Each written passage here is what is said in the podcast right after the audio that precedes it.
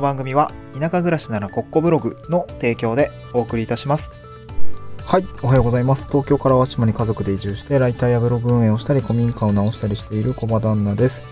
今日のトークテーマは移住とかじゃないんですけど収入の面の話ですね。3ヶ月連続でノートが売れた感想と、やったことやりたいことみたいな話ですね。個人事業主になってから割といろんなことに挑戦をしました。ブログ書いてみたり、ツイッターやってみたり、ノート書いてみたり、ブログ2回言いましたね。ライターやってみたり、法人向けの資料制作代行のお仕事に飛び込んでみたり、稼ぐためにいろいろなことに挑戦をしてみました。あとKindle も出版しましたかね。いろいろ挑戦してみて、目が出てんのって今ライターぐらいしかないんですけど、ライターは割と相性が良かったというか、今まで磨いてきたスキルというのがね、割とすぐお金になっているっていうところがあって、稼ぎ頭の一つにはなってるんですけど、よくよく言う、不労収入とストック収入みたいな話があって、実際に稼働した分だけ収入になるストック収入っていうのと、不労収入っていうのと、資産性があると呼ばれている、ストック収入ですね。例えるならば、ライターは完全に不労収入ですよね。クライアントワークで依頼があって書いたものに対して報酬、成果があって、それに伴う報酬が発生しているので、手を止めると、収入としては、止まってしまうっていう感じですね。言うて資産性がないかって言われると、個人的には、実績だったりとか、スキルっていうのが積み上がっていくので、別に金銭的な資産はないかもしれないんだけど、止まってしまうかもしれないんだけど、スキルだったり実績みたいな、目に見えない資産みたいな、お金も目に見え、一応目に見えるか。スキルだったり実績みたいなものは積み上がっていくので、資産性が完全に乏しいかって言われるとそうでもないかなとは思ってるんですけど、一方で金銭的なところで言うと、ストック型のものについては、よく憧れられがちかなと思うんですね。僕も正直、最初ね、移住するときは、地方に、土地とか買って、もう不動産建てて、不動産収入でやっていこうみたいなことをね、あわよくばみたいな形で考えていたんですけど、そんな金ないわと思ってね、結局、ボロ戸建て投資みたいなのはね、興味はあるんだけど、でも実際ね、こうやって DIY とか、古民家解体のね、しんどさをね、痛感したらもう無理ですね。もう無理というか、大変。ちょっときついなと思いました。よっぽど好きじゃないときついなと思いましたね。そうですね。しんどいもんね。で、ブログを書いていたりとか、有料ノート書いてみたり、Kindle 書いてみたりしたんですけど、この辺はやっぱりコンテンツ収入というか、作ったものが、そこから、じわっと収入が出ているっていうところを今体感しているんですけど、別にそんな大きく稼げてるわけじゃなくて、月数千円とかいうレベルなんですけど、小銭みたいのがチャリンチャリンって感じで入っているなっていうところは感じました。で、8月に有料ノートを出したんですね。有料ノート初めて作ってみました。自分で値付けする経験とかってね、めちゃくちゃやっぱり難しいというか、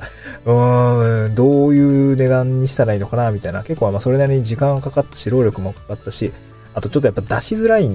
ォールみたいな考え方があるんですけど、有料を設定することによって、読んでほしい、あんまり読んでほしくないんだけど、読んでほしい人は、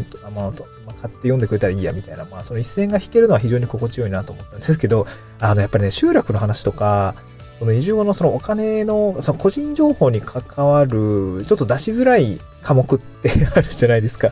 そこの部分をね、無料でね、ざっと公開するのは、ちょっとやっぱ抵抗があったんですよね。誰でも読める状態になっている状態というのはちょっとね、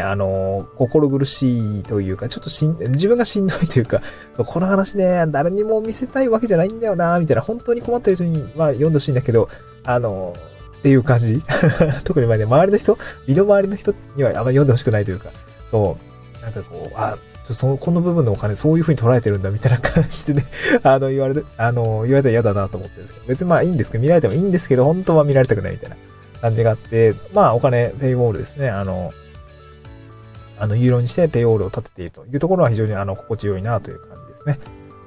モチベーションにもなるしね。で、8月に売り出して、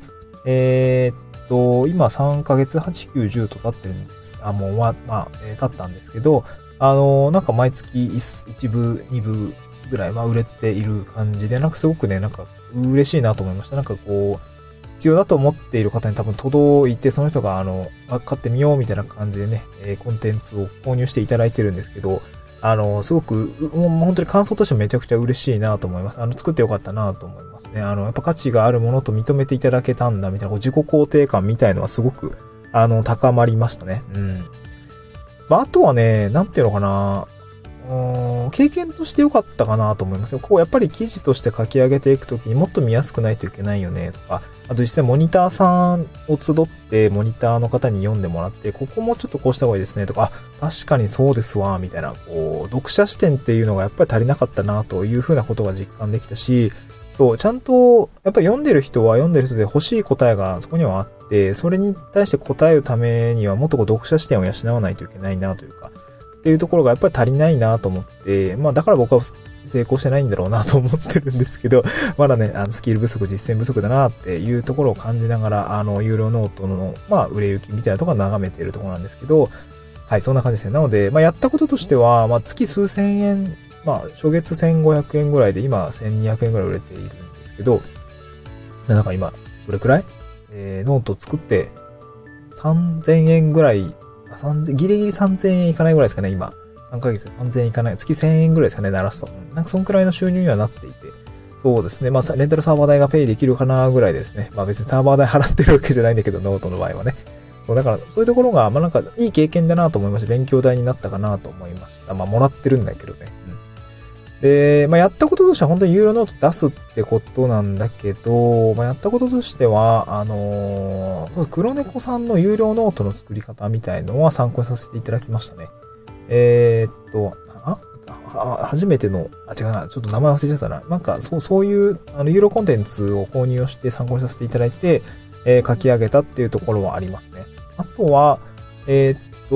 ったことは、モニターさんですね。興味ある人いらっしゃいますかみたいな感じでツイッターで呼びかけて、なんか反応をしてくださった方に直接お願いをしたっていう感じですかね。これも最初ちょっと勇気のいることでしたね。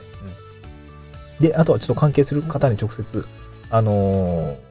ちょっと読んでほしいんですけど、みたいな感じでオファーを出させていただいたりとかしましたね。で、あとは書き上げたら本当に有料設定をして公開しました。で、その後どうしたかっていうと、ちょっとまだあんまなんかうまくいけてないんですけど、宣伝するっていうのはね、どうにもやっぱり抵抗感があって、そう、できてないんですよね。本